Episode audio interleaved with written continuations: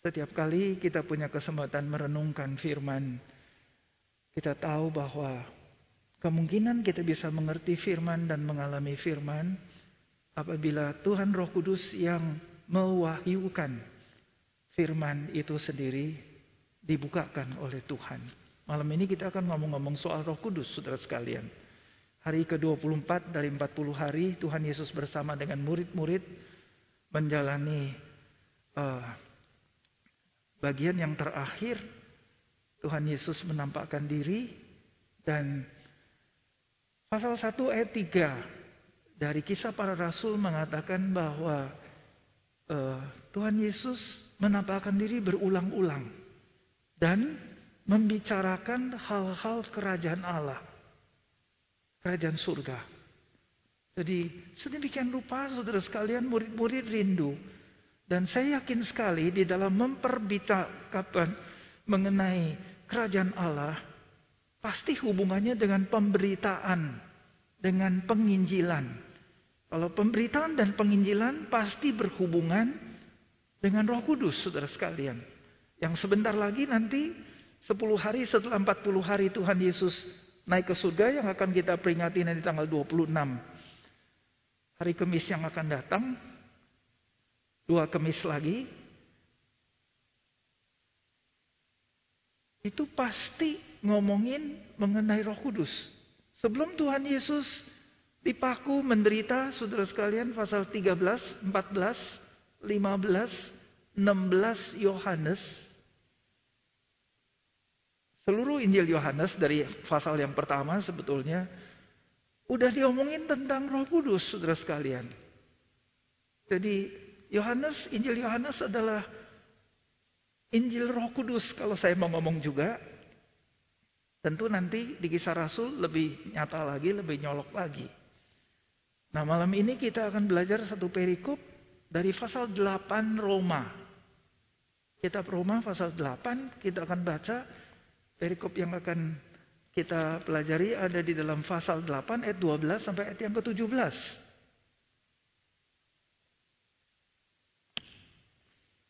Oh, kitabnya dibuka dan uh, jangan ditutup bagian itu. Nanti kita dari waktu ke waktu akan bolak-balik ngeliatin ayat, saudara sekalian. Ya, jadi pasal 8 ayat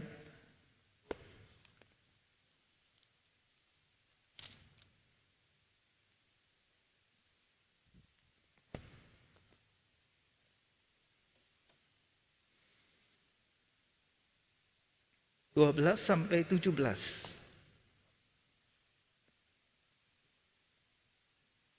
Uh, ayatnya 6, saudara sekalian, saya bagi 7. Tiap-tiap ayat dijadikan poin yang penting dan temanya adalah Roh Kudus kunci. Orang Kristen di sini saya pakai orang Kristus. Kunci orang Kristen, orang Kristus hidup menang. Uh, tujuan yang akan kita capai nanti karena ayat-ayat ini membicarakannya sehingga kita punya kepastian bahwa orang Kristus punya Roh Kudus, maka orang Kristus bisa hidup suci dan tidak berdosa. Orang Kristus mungkin sekali, bahkan pasti dia hidup suci, hidup kudus dan tidak berdosa. Ayat ke-9, saudara sekalian dari pasal 8 ayat ke-9, di situ dibilang, barang siapa yang punya roh Kristus, dia adalah orang Kristus. Tapi barang siapa yang tidak punya roh Kristus, maka dia bukan anak-anak Kristus, bukan anak-anak Allah. Terus ayat yang ke-11, saudara sekalian, dikatakan bahwa roh kudus yang membangkitkan Kristus dari kematian.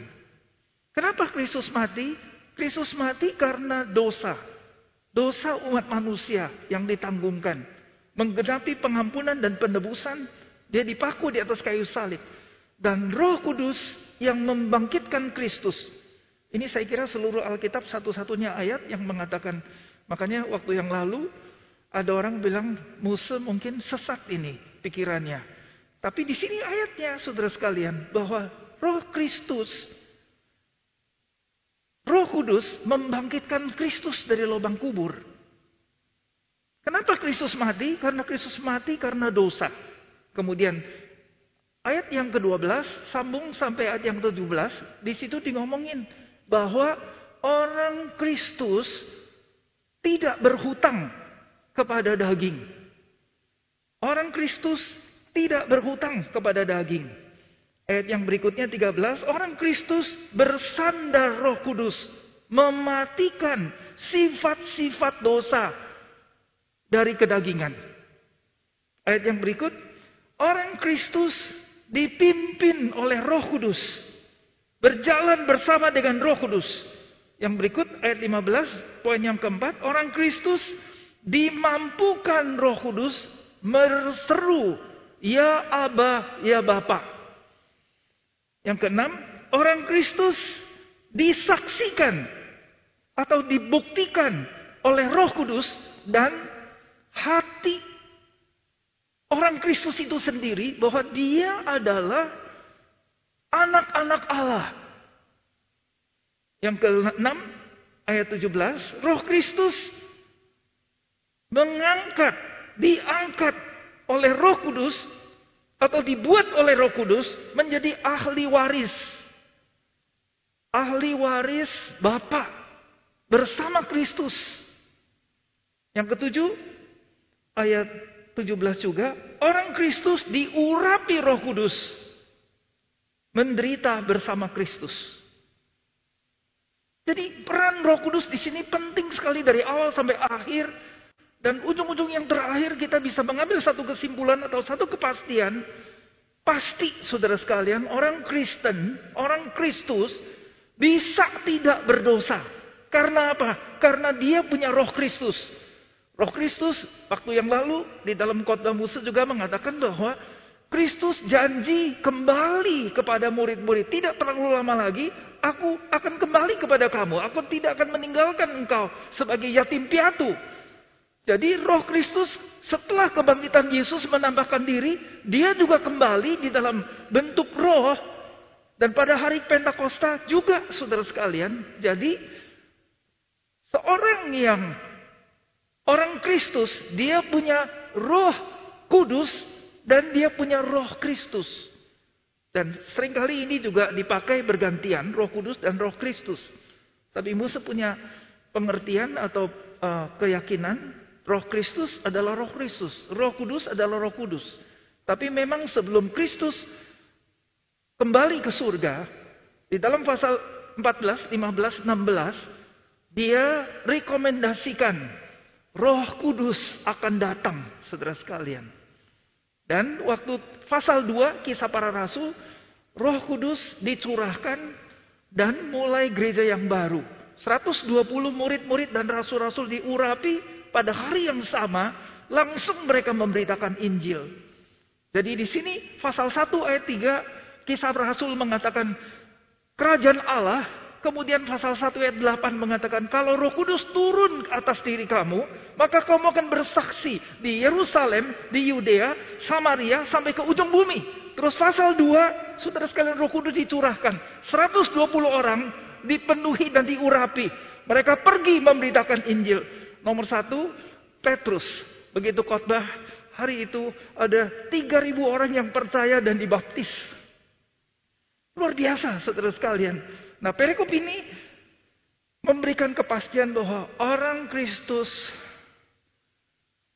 Roh Kudus adalah kunci orang Kristus hidup suci. Sangat jelas.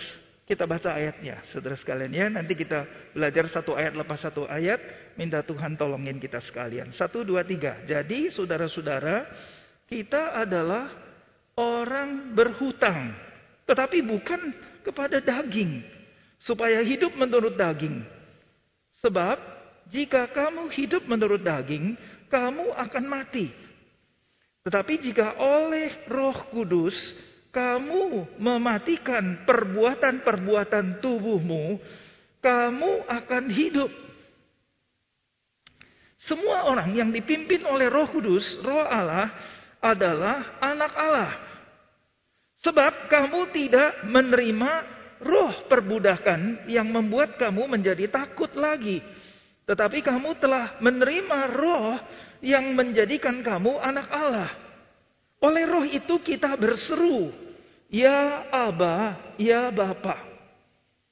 Roh itu bersaksi bersama-sama dengan roh kita bahwa kita adalah anak-anak Allah.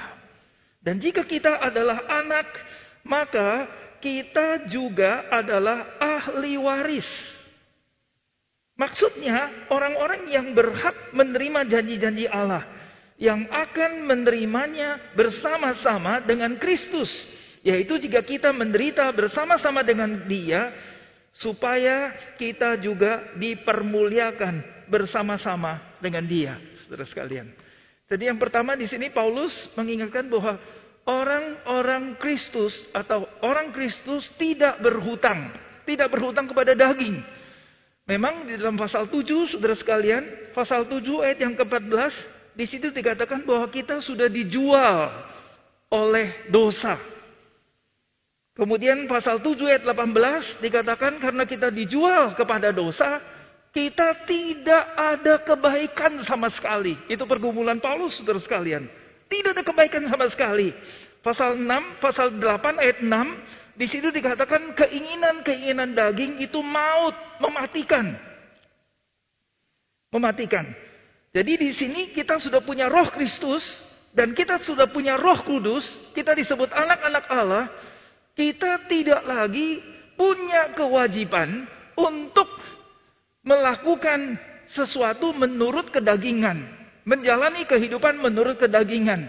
Sebaliknya, kita tidak berhutang kepada daging, tetapi pada waktu yang sama tidak dikatakan Paulus, tapi kita mengerti kita berhutang kepada Roh Kudus.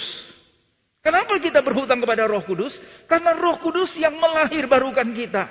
Karena Roh Kudus yang membuat kita bisa berseru, ya Aba ya Bapa. Karena Roh Kudus yang sudah memberikan hak kita untuk menjadi pewaris. Pewaris Allah, karena kita disebut anak-anak Allah. Anak-anak Allah berarti punya kehidupan yang sama seperti Allah. Kualitas hidupnya sama seperti Allah.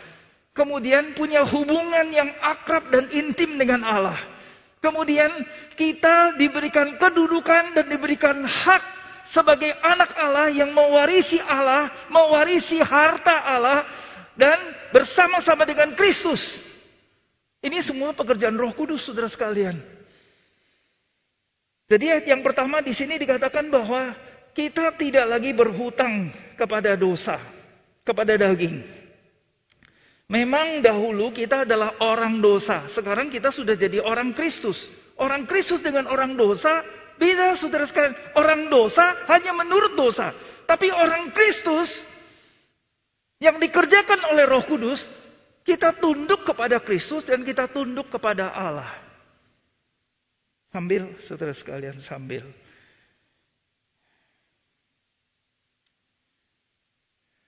Saya tidak puas dengan kehidupan kita sebagai orang Kristus yang begini-begini, saudara sekalian. Karena Roh Kudus yang tidak terbatas tinggal di dalam diri kita. Kemudian kehidupan kita yang begini-begini berarti janji yang disampaikan atau firman yang dikonfirmkan untuk kita ini beda dengan kehidupan kita. Janji ini yang benar atau hidup kita yang yang tidak benar, saudara sekalian. Jadi kita ada kurang apa, saudara sekalian? Kita masih lemah, masih dikuasai oleh dosa. Kita tidak bisa melakukan apa yang kita harus lakukan. Seperti yang dikehendaki oleh roh. Nah disebut kita sebagai anak-anak Allah. Kita masukin ayat satu-satu saudara sekalian. Uh, bersandar kepada daging. Ayat yang ke-13 saudara sekalian. Orang Kristus bersandar kepada roh kudus. Dan menundukkan atau mematikan daging. Ini bukan urusan sekali selamanya. Secara status, kita sudah mati bersama Kristus. Dan Roh Kudus sudah mematikan kedagingan kita. Dengan kuasa Roh Kudus, bukan dengan kemampuan kita. Tetapi di dalam praktek kehidupannya sehari-hari, kita terus menuntut kesucian, berinisiatif, dan betul-betul mau menundukkan diri kepada pimpinan Roh Kudus. Itu bagian ayat yang ke mana? Ayat yang ke-14 dibilang, orang Kristus dipimpin oleh Roh Kudus. Dipimpin oleh Roh Kudus artinya apa? Berarti berjalan bersama dengan Roh Kudus. Dipimpin oleh Roh Kudus berarti latar belakang orang-orang Yahudi atau orang-orang di Palestina, orang-orang Israel, gembala dengan domba. Gembala jalan di depan, domba ikut dari belakang. Tetapi domba-dombanya harus berinisiatif dan mau taat dan mau ikut. Kalau dipimpin oleh Roh Kudus, kemudian kita sebagai orang Kristus menolak dan nggak mau, balik lagi cara hidup yang lama, saudara sekalian, tidak apply dan tidak terjadi. Itu mungkin yang sekarang terjadi di dalam diri kita. Roh Kudus pimpin kita, tetapi kita tidak sensitif. Kita ikut kedagingan. Di situ dikatakan bahwa kita diberikan roh anak Allah Bukan roh perbudakan. Dulu kita di bawah perbudakan. Dikuasai oleh dosa. Sehingga kita jadi budak-budak dosa. Nah sekarang kita diberikan roh anak Allah.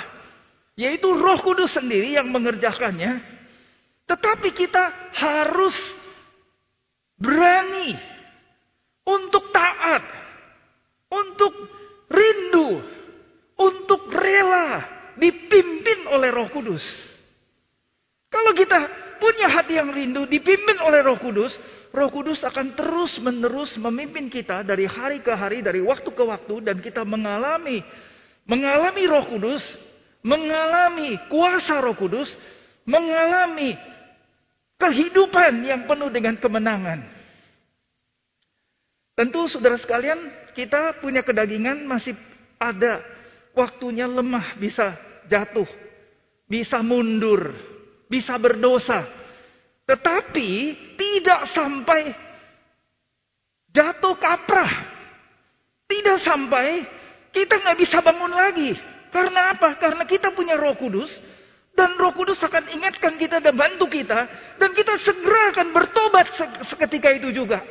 Sehingga kita tidak sampai kembali kepada perhambaan, perbudakan, yang dulu, yang lama. Di situ dikatakan jangan takut.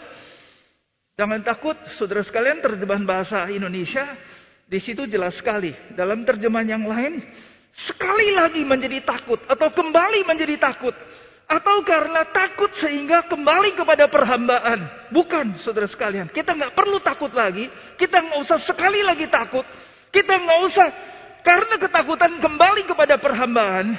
Tapi karena kita sudah dibekali oleh Roh Kudus, sehingga kita berani menghadapi kemungkinan-kemungkinan yang terjadi. Dosa sudah dikalahkan oleh Kristus di atas kayu salib. Dan roh kudus sudah bangkitkan Yesus Kristus.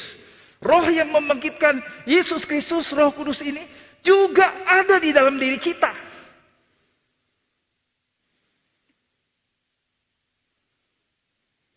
Saya terus cocokkan dengan kehidupan saya, saudara sekalian, waktu ngomong bagian ini. Bagaimana mengaplikasikan atau mengalami kuasa Roh Kudus di dalam diri kita sehari-hari.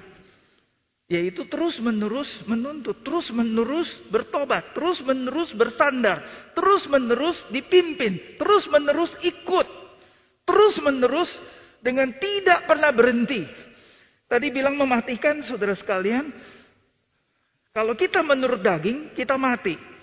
Mati badan, Mati jiwa, mati roh, mati kekal, saudara sekalian. Tapi roh kudus sudah membangkitkan. Dan roh kudus memberikan kehidupan. Hidup seperti apa saudara sekalian? Hidup berkualitas anak-anak Allah, anak-anak Tuhan. Hidup yang punya pengharapan.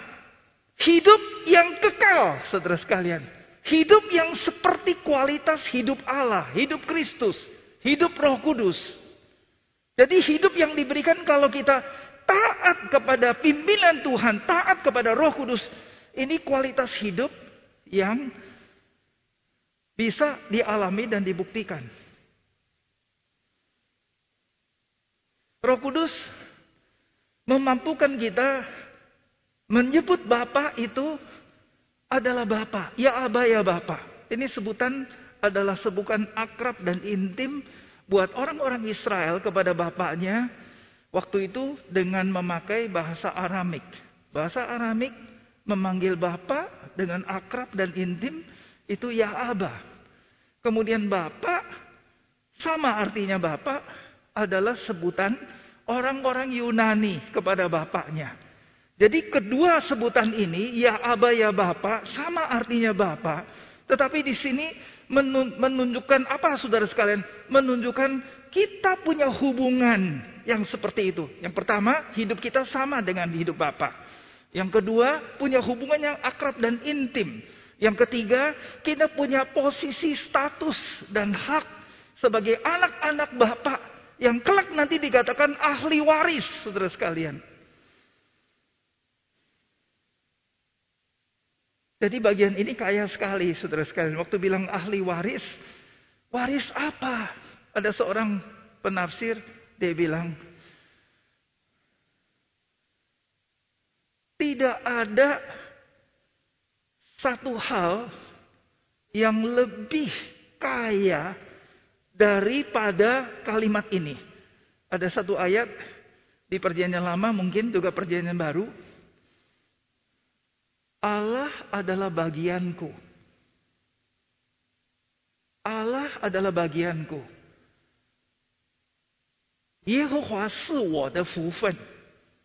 Jadi mewarisi Allah seutuhnya. Di dalam perjanjian baru, Paulus memakai kita menjadikan Kristus sebagai warisan kita.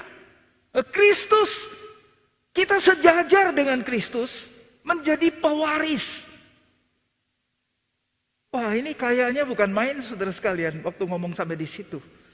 Bagaimana kita bisa bayangkan? Nah ini semua ada saudara sekalian karena pekerjaan roh kudus. Pekerjaan roh kudus. Bagian akhir saudara sekalian. Bagian akhir ini apa? Bagian akhir. Uh, kalau kita saya baca bagian akhir ayat yang ke-17. Dan jika kita adalah anak, maka kita juga adalah ahli waris. Maksudnya orang-orang yang berhak menerima janji-janji Allah yang akan menerimanya bersama-sama dengan Kristus. Yaitu jika kita menderita bersama dengan dia, supaya kita juga dipermuliakan bersama dengan dia. Jadi saudara sekalian, untuk mewarisi warisan yang dijanjikan oleh Bapak saudara sekalian, syaratnya adalah menderita. Untuk mendapatkan kemuliaan, syaratnya bersama dengan Kristus adalah menderita, saudara sekalian. Kristus juga, sebelum dia disalib, sebelum dia menderita, sampai setelah dia menderita, sampai dia disalib, saudara sekalian. Pasal 17 ayat 5, pasal 17 ayat 24. Di situ dikatakan di mana aku ada, biarlah bersama-sama dengan orang yang engkau berikan kepadaku bersama-sama ada untuk melihat, untuk menyaksikan, bahkan untuk mengalami kemuliaan yang sejak mula engkau berikan kepadaku. Jadi kita ikut saudara sekalian. Tentu penderitaan kita dengan penderitaan Kristus nggak sama. Penderitaan Kristus untuk menggenapi penebusan dan keselamatan. Itu hanya Kristus yang lakukan. Kita tidak bisa lakukan. Tetapi hati yang menderita saudara sekalian. Hati yang mau bersama dengan Kristus menderita. Karena Injilnya. Karena keselamatannya. Supaya kita bisa menangkan lebih banyak jiwa. Maka penderitaan ini tidak terhindarkan. Paulus di dalam pengertian yang dalam, hampir-hampir kita punya pengertian adalah seperti ini, saudara sekalian. Paulus menyelami atau menganggap ada satu penderitaan yang harus dibayar, saudara sekalian. Yang harus ditebus. Yang harus ditebus. Karena dia akan mewarisi bersama dengan Kristus. Maka penderitaan yang dia harus bayar tidak bisa digantikan oleh orang lain. Maka kita juga nanti akan mewarisi kemuliaan. Tetapi kemuliaan ini ada syarat yang harus dilakukan dengan rela dan dengan berani dan dengan berinisiatif bersama dengan Kristus. Tidak terhindarkan. Karena Bapak punya tujuan, kita bersama dengan Kristus nanti akan bersama-sama menikmati, masuk ke dalam kemuliaan, melihat kemuliaan, mendapat kemuliaan yang Kristus miliki kalau kita sudah menderita. Dan menderita untuk Kristus. Dan menderita bersama Kristus. Dan menderita karena Injil Kristus. Nah bagian ini adalah bagian secara keseluruhan saudara sekalian. Membawa kita ke dalam hidup kudus, ke dalam hidup suci yang tidak terhindarkan mengalami aniaya, penderitaan yang terjadi di dalam kehidupan kita seperti Kristus. Jadi Roh Kudus yang mengerjakan ini semua dan Roh Kudus yang menjamin dan Roh Kudus yang mengerjakan. Saya ulang baca outline yang tadi permulaan saya sudah baca. Orang Kristus tidak berhutang kepada daging, tapi berhutang kepada Roh Kudus. Orang Kristus bersandar Roh Kudus, menundukkan daging, mematikan daging, saudara sekalian. Orang Kristus dipimpin oleh Roh Kudus, berjalan bersama Roh Kudus, dipenuhi oleh Roh Kudus, dikuasai oleh Roh Kudus.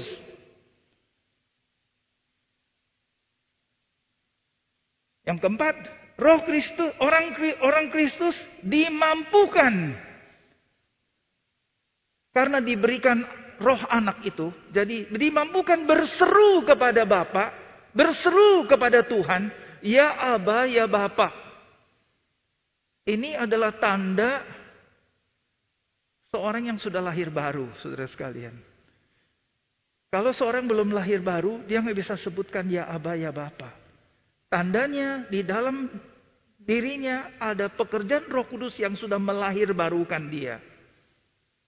Dan hubungan dia dengan Bapak adalah hubungan Bapak dengan anak intim, akrab, dan dekat sehingga secara natural dia bisa sebutkan. Dan ini dimampukan dan dikerjakan oleh Roh Kudus. Orang Kristus disaksikan, dibuktikan oleh Roh Kudus dan hati nurani. Di sini saya pelajari Roh Kudus berikan satu intuisi hati yang di dalamnya punya pengetahuan dan keyakinan bahwa dia adalah anak Tuhan. Dia sudah lahir baru. Dia punya roh Kristus. Dia anak Tuhan yang sejati. Jadi dikatakan Roh Kudus bersama-sama dengan hatinya itu intuisi orang ini, orang Kristus ini membuktikan bahwa saya benar-benar anak Allah, saya benar-benar anak Kristus.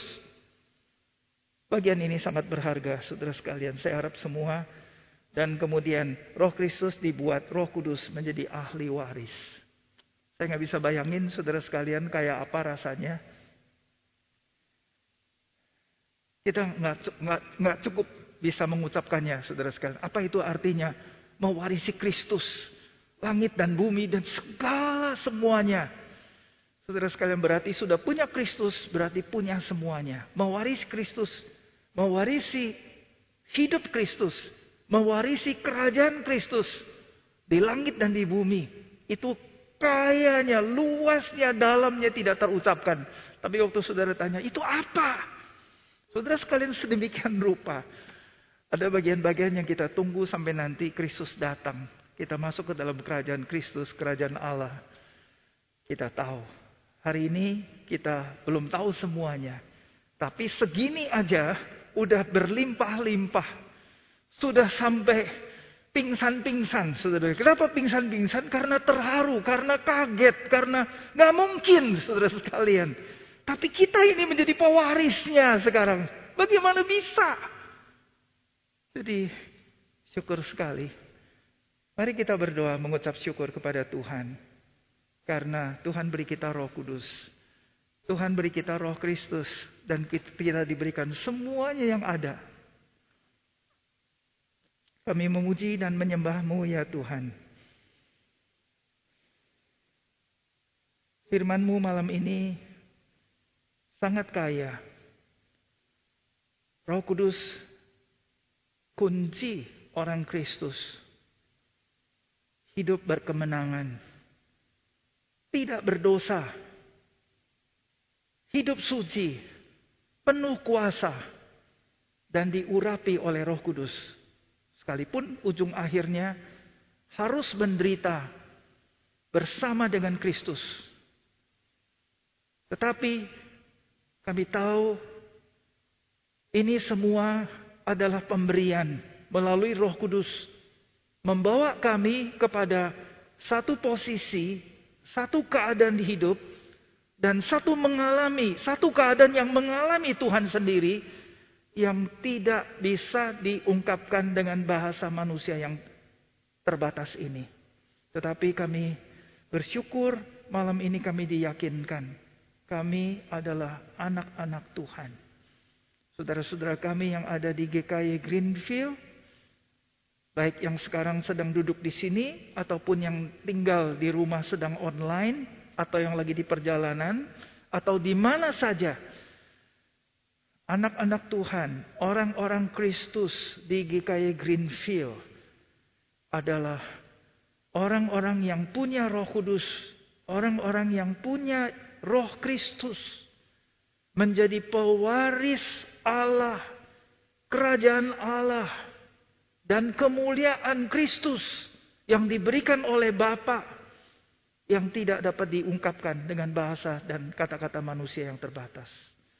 Tuhan biarlah dengan pengetahuan, pengalaman, malam ini kami belajar firman-Mu, kami menyayangi hidup yang Tuhan berikan. Dan menuntut hidup suci yang pasti menang karena Roh Kudus tinggal kekal di dalam diri kami. Karena Roh Kristus tidak pernah meninggalkan kami. Maka kami punya segala-galanya. Dan Roh Kudus dan Roh Kristus memungkinkan kami punya kehidupan yang sama seperti Roh Kudus. Sama seperti Roh Kristus. Sama seperti Roh Bapa. Sehingga hidup kami seperti Allah Tritunggal. Hidup suci yang boleh menguasai dosa, yang boleh memuliakan Tuhan, yang boleh menjadi berkat buat banyak orang. Makasih Tuhan sebentar kami pulang Tuhan sertai. Demi nama Tuhan Yesus Kristus kami sudah berdoa bersama-sama katakan amin. Selamat malam saudara sekalian saat teduh Tuhan memberkati setiap kita.